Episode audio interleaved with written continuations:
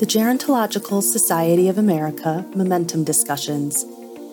Welcome to the Momentum Discussion podcast series, where researchers, educators, and practitioners stimulate dialogue on trends with great momentum to advance gerontology.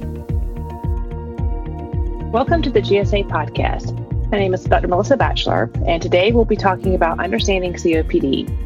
I am a nurse, nurse practitioner, and nurse scientist, and I'm currently an associate professor at the George Washington University School of Nursing and director for our Center for Aging, Health, and Humanities. I also host a podcast called This is Getting Old, Moving Towards an Age-Friendly World, that you can check out on my website, MelissaBphD.com, or on my YouTube channel, MelissaBphD. Today's podcast is focused on understanding COPD, and I have the pleasure of speaking with Dr. Barbara Yawn, who is a physician and chief clinical officer at the COPD Foundation and member of the GSA Advisory Board for the What's Hot, Recognizing and Treating COPD in Older Adults. So to get started, welcome Dr. Yawn, and maybe you can tell us a little bit about how you got interested in COPD. Thank you very much. I appreciate it. And my story of getting interested in COPD goes back a long ways. Actually, someone asked me if I didn't want to study COPD in family medicine, because I'm a family physician, back probably in the late 90s. And I said, you've got to be kidding. There's nothing we really can do for people with COPD. And then turned my attention primarily to asthma, for which we had more therapies, and was on the National Asthma Guidelines in 2007. But realized as I was working with people and doing education about asthma that COPD was becoming more and more of an issue in primary care, more recognition that it existed, that people had a huge burden, and that it wasn't being studied, and there were better therapies. So all of those things together made me realize this was an area that really deserved more primary care attention, since about 80% of all COPD management occurs within the primary care setting. So it's a gap I identified and decided I should try to help fill it.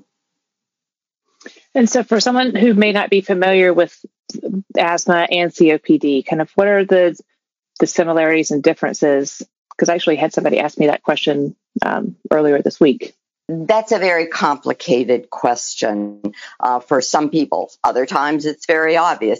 In general, asthma usually is a childhood and young adult condition. That's usually where it starts and then continues across the lifespan, although it can be first recognized in middle and older adults, especially women. But the clinical characteristics are for asthma that it's variable in most people from day to day. They have a good day, a bad day, they'll have short bursts of symptoms, whereas COPD, which is more likely to show up in older adults, usually not diagnosed till after the age of 50 to 60, 75% of the time is associated with long-term smoking. COPD is progressive, and most people with COPD present with cough, with shortness of breath, both of those being worse with activity. And over a period of years, it will usually be worse. The shortness of breath will be triggered by less activity. Now, one of the interesting things that happens with that, though, with COPD is people fail to recognize their symptoms. It's like, oh, I'm just getting old, I am out of shape, I'm overweight, this cough is a normal smoker's cough. Well, the first thing I want to say, and you know this very well, Melissa, there is no, quote, normal smoker's cough. If you're a smoker and you're coughing on a regular basis, you need to get in and get it checked out. And it's true that some people's shortness of breath may have something to do with being overweight and out of shape, but that doesn't mean you can't have COPD also. And so you need to think about those and talk to somebody if you have those symptoms, because those are very common in COPD. Less common to be progressive like that in asthma and to always be triggered by activity with asthma compared to COPD. Okay, well, thank you for differentiating those two for us. So maybe let's talk a little bit about what your day-to-day looks like as the Chief Clinical Officer at the COPD Foundation. Sure. The COPD Foundation is basically a patient advocacy organization. Our mission is to improve the lives of people living with COPD, and that means the people who actually have the COPD, but their families and caregivers also, trying to take a more holistic view. And my role is to help make sure that the information we share and the things that we advocate for are clinically appropriate and can do things for the clinical side in addition to some of the other aspects of COPD. So I will help make sure our educational programs, for example, are accurate. When we started working with COVID and COPD, making sure that we share the data. For example, one of the questions people had with COVID and COPD was, well, it's hard to wear a mask. Should I just not wear a mask at all? Is it dangerous to wear a mask with COPD? The answer is no, it is not dangerous. And yes, you should. And if it takes a while to get used to it, it's fine. But that's the kind of question that I might help address at the COPD Foundation, as well as medications. How do I use medications? What should I think about for medications? What kinds of medications are available? What kind of advances are there in medication, in oxygen therapy, for example, in pulmonary rehabilitation, and the full spectrum of things that are important to people living with COPD and could be impacted by healthcare. Okay, so let's maybe talk a little. We've talked about how COPD is typically in older, something that impacts older adults. So, what do you think are some of the biggest misconceptions about older adults that have COPD? Well, for a long time, it was an old white guy's disease. That was the only pictured as the only people that had COPD. And part of that had to do with veterans and the fact that many veterans were given cigarettes during all of our military actions. And so we did have a lot of older white men with COPD because of that. But we've recognized that that is really a misconception. Actually, in this day and age, there are more women getting COPD every year than there are men, and that COPD affects people of all races and all ethnicities, and that anytime you have someone that has the shortness of breath, the chronic coughing, the chronic phlegm, they just seem to be more fatigued than other people their age. We really should think about COPD. And the other thing that actually became a stigma was the smoking. Yes, it's true that 75% of people who have COPD have a history of significant smoking, but 25% don't. And that's not just outside the U.S., that's also in the U.S. And they have risk factors like many childhood respiratory infections, asthma long-term. They may have been exposed to secondhand smoke. Maybe their parents smoked in the car all the time and at home. There's occupational-related risk factors. So this is a condition that cuts across the genders, across race and ethnicity. And so I guess it's a full-service disease. Do we say that? I don't know. But it is something we need to recognize much more broadly than we have in the past. So that's a perfect segue into my next question. Since COPD is underdiagnosed and people can mistake these symptoms for normal aging, what should healthcare professionals be looking for in a visit? And the flip side of that is what should older adults and family members be paying attention to make sure they're reporting it to their healthcare provider? Yeah, well, let's start with the families and the patients first, because that's frequently where it gets recognized is, the person with the symptoms may simply change their activities over time. And so they don't think they're short of breath, because if you spend more time sitting, reading newspapers, watching TV, knitting, things like that, those don't really cause much shortness of breath. So they say, well, I don't have any symptoms. But their family recognizes that, hey, you're no longer out walking with your friends. You don't want to go even to the grocery store. And when the family sort of ask questions, it turns out because they're short of breath. So it may be the family that recognizes these symptoms.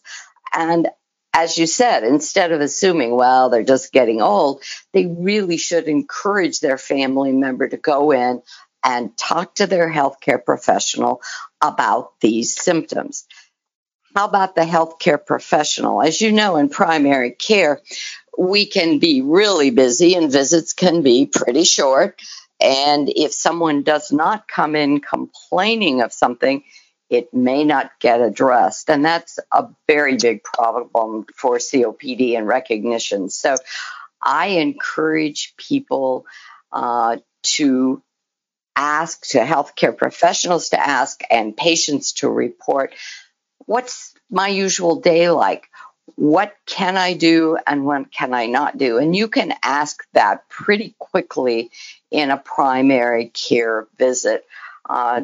Tell me just quickly about what your usual day look like.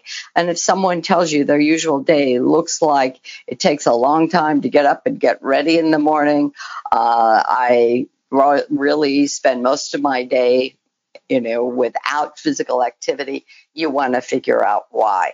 Now, there are some screening tests for COPD that are being assessed right now. I happen to be working on one called the CAPTURE, and I think all of us hope that we're going to have a fairly simple screening test with questions and maybe a peak flow assessment. Peak flow is where you blow into a little tube and it tells you how fast and hard you can blow out, and that helps us assess lung function quickly. But those screening tests are not quite ready for prime time yet, but I hope if you ask me that same question 2, 3, 4 years from now, I'd be able to say we do have some tools to use also, in addition to just remembering to report symptoms and ask about usual daily activities. Yes, that you reminded me of a story. And I think that one of the hard things is people will self-limit their activities. And so it's harder for people to really notice, like particularly family members, but, asking the question, like, over the past, 3 to 6 months, have you noticed that you haven't been going out as much? Do you find that it takes you longer to get going in the morning? Because as clinicians, when people, most people don't come into the clinic and go, yeah, it takes me forever to get ready in the morning, because that's their normal. So they don't pick up on it. And I remember one guy I was talking to, he was like extremely short of breath, had COPD, and I worked in the nursing home setting.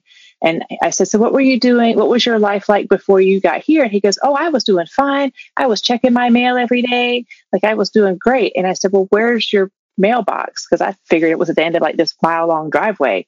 And he's like, no, it's at the end of the driveway. And I thought, that seems like he can barely make it to the bathroom. That seems like a really short, a long distance for him to have made. And I asked him, I said, so how are you checking your mailbox? He said, well, I would walk out of my living room and get in my car and back down to the mailbox, check my mail, and I'd drive back. And I thought, you know what? We really do have to ask more questions and more clarifying questions because that was his normal. But so once someone is diagnosed, but let's talk a little bit about treatment options, and maybe you can start with some of the non-pharmacological treatment options available. Sure. The first thing, obviously, we're going to check is if someone is still smoking, or if they've never smoked, fine. But if they are smoking, smoking cessation is number one on our list of the both pharmacological and non-pharmacological approaches. But smoking cessation is one of the 2 or 3 things we can do to support someone that actually can change the course of their COPD. If you stop smoking, and it doesn't matter if you smoke for 10 years, 20 years, 40 years, if you can stop smoking, you can slow down the progression of the COPD. So that's number one, and that is a complicated thing to help support, but extremely important. The other things that we want to think about are immunizations, for example. We want the person to be up to date on their immunizations. That would be the flu shot or influenza, the pneumonia, and there are 2 types of shots for pneumonia or pneumococcal, and they're appropriate to have them both if you have COPD. Then the pertussis, which comes now with the tetanus in something called Tdap, that needs to be up to date every 10 years. And actually, the shingles vaccine is important too, because people with COPD are at increased risk for shingles. And I certainly don't want somebody with COPD to end up with shingles and the pain and the discomfort and fatigue on top of their COPD. So up to date on all their immunizations. Then activity, as you pointed out, someone may have reduce their activities. And if we can slowly help them increase their activities, we know that leads to further ability to increase their activities. And it's good for many things, not just their COPD, but their health and well-being in general. So those are some of the non-pharmacological things. I should mention weight, obviously, too, a healthy diet. Someone who is either underweight or overweight may need to try to adjust their diet to get a closer to normal weight so that they have adequate muscle mass, but not have to move so much weight when they're being active.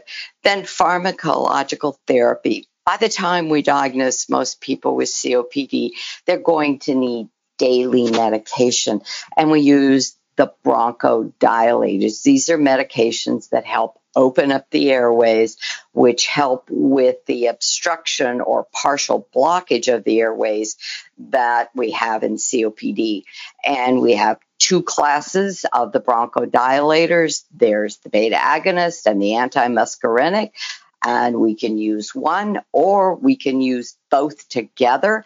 And we know both of these together are better than either one separately. Then if someone is having a lot of flare-ups or exacerbations, we add other medications like inhaled corticosteroids.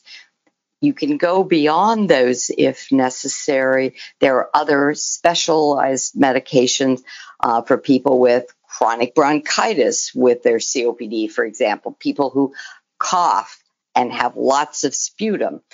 There are things called PDE4 inhibitors or roflumilast, and there's also daily or several days a week antibiotics that we can use. And then when people have more and more problems and their oxygen levels get low, we certainly can do oxygen therapy also. So all of these things together are important. And one of the others that I really don't want to forget is pulmonary rehabilitation. Now, that has been a little more difficult to get because there aren't as many pulmonary rehab programs as there are cardiac rehab programs, but these are really important programs for education, for exercise and activity training, nutrition training, actually emotional support of getting together with other people with COPD. It helps with preventing exacerbations, preventing hospitalizations, improving depression and anxiety.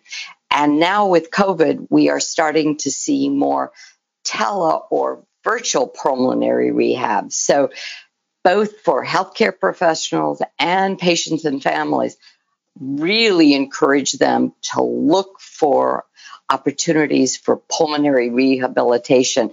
You probably find those are useful for your patients, Melissa. Yeah, well, I think the idea of having virtual pulmonary rehab is super interesting, and telehealth certainly has become a major player in the middle of COVID. And so, and thinking about kind of the health professional team, like who are all the different people? I think it's easy to think about that team if you're going to like a pulmonary rehabilitation because everyone's kind of in one spot. But if you don't have access to a pulmonary rehab, who are some of the people that you should be thinking about and asking your primary care provider about to help put together a team for you? Yeah, and it's really important because, as a primary care physician, I don't have necessarily all those team members in my office, but we have certainly the physician, other clinicians, nurse practitioners, physician assistants, but nursing in general can be extremely important with education, teaching inhaler technique, checking inhaler technique, looking at medications in other ways. Respiratory therapists are really an important part of this team. Yes, also for teaching medication, but also teaching breathing techniques, for example, pursed-lip breathing, abdominal breathing. Physical therapy and occupational therapy can be very important, especially if you don't happen to have pulmonary rehab. They can be very helpful in helping set up an activity program. I don't usually say exercise. Some people say, oh, exercise bad. I can't do exercise. Well, yeah, you can. But we just call it activity. As far as I'm concerned, going from your gentleman you mentioned, if we can get him to walk from his front door to the mailbox in time, that's exercise, but we'll call it activity.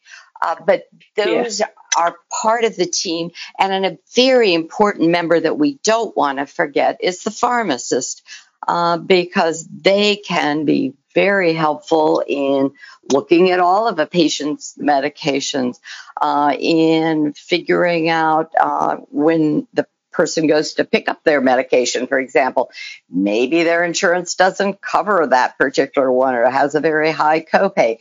They can help us figure out how do we get the medication we want for that patient that they need within their insurance plan, but then help us with inhaler technique, help us with the multiple medications. Because one of the things we haven't mentioned is that people with COPD very often have multiple other chronic conditions, cardiovascular disease, hypertension, osteoporosis, depression and anxiety. So they may be on multiple medications, and the pharmacist can be very helpful looking at that, what we call polypharmacy. Yeah, so I think that it's interesting how language matters, but I've move towards just telling people to move naturally. You know, don't think of it as exercise, but movement is the most important thing. And that's actually one of the blue zones, the first one.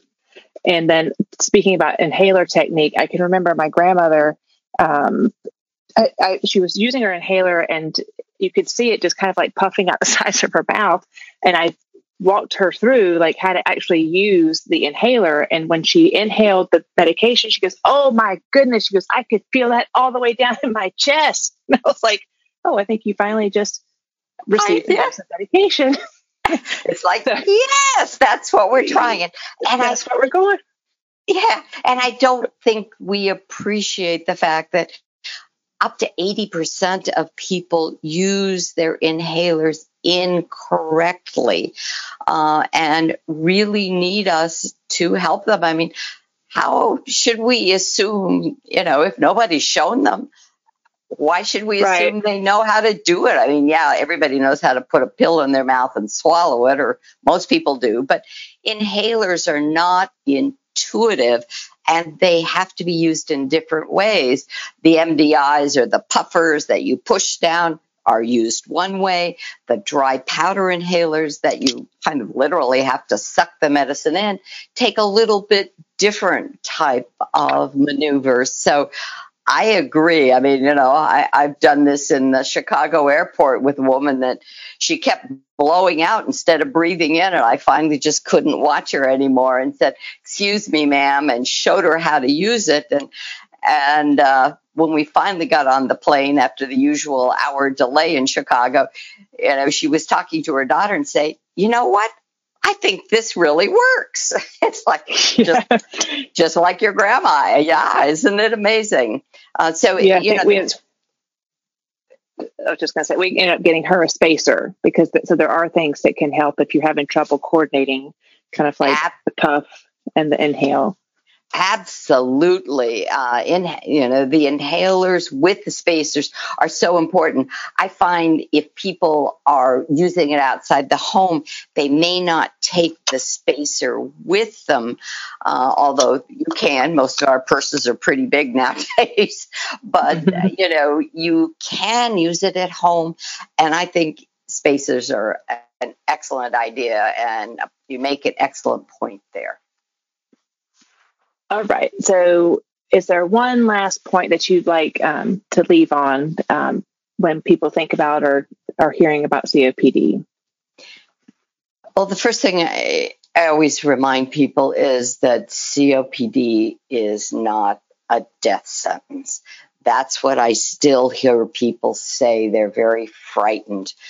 Physicians and nurses and nurse practitioners, PAs, are reluctant sometimes to make the diagnosis. It is no longer that way. We, over the last 10 to 15 years, have had a lot of advances in making it possible for people with COPD to live pleasant, enjoyable lives that are productive. So please remember, we can do things to improve the lives of people with COPD, but only if we make the diagnosis and, as you suggested, we ask the pertinent questions about being short of breath, what are your usual activities, what can you not do now easily that you could do 6 months or even 3 years ago. So being involved and taking that extra 15 to 30 seconds to get that pertinent information. And for people going in to see their healthcare professional, please don't just say, "Well, this isn't important. They don't want to hear this." Ask. Ask about anything that you may find of concern. And listen to your family. And if your family says, go ask your doctor or nurse about it, go ask. We do want to help, and we do have things we can help. The other thing is to remind them about education and resources. And the COPD Foundation has a website with a number of resources that can give families, patients, and healthcare professionals lots of information about COPD. Well, that's all really helpful advice. So I'd like to thank you, Dr. Barbara Yawn, for helping us to understand COPD better, and to thank our listeners today. If you'd like to read GSA's full paper on COPD, please visit geron.org/what's hot. So it's geron.org/what's hot. Thank you.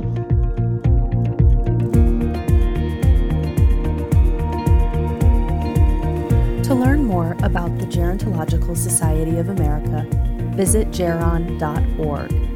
The Gerontological Society of America was founded in 1945 to promote the scientific study of aging, cultivate excellence in interdisciplinary aging research, and education to advance innovations in practice and policy. For more information about GSA, visit geron.org.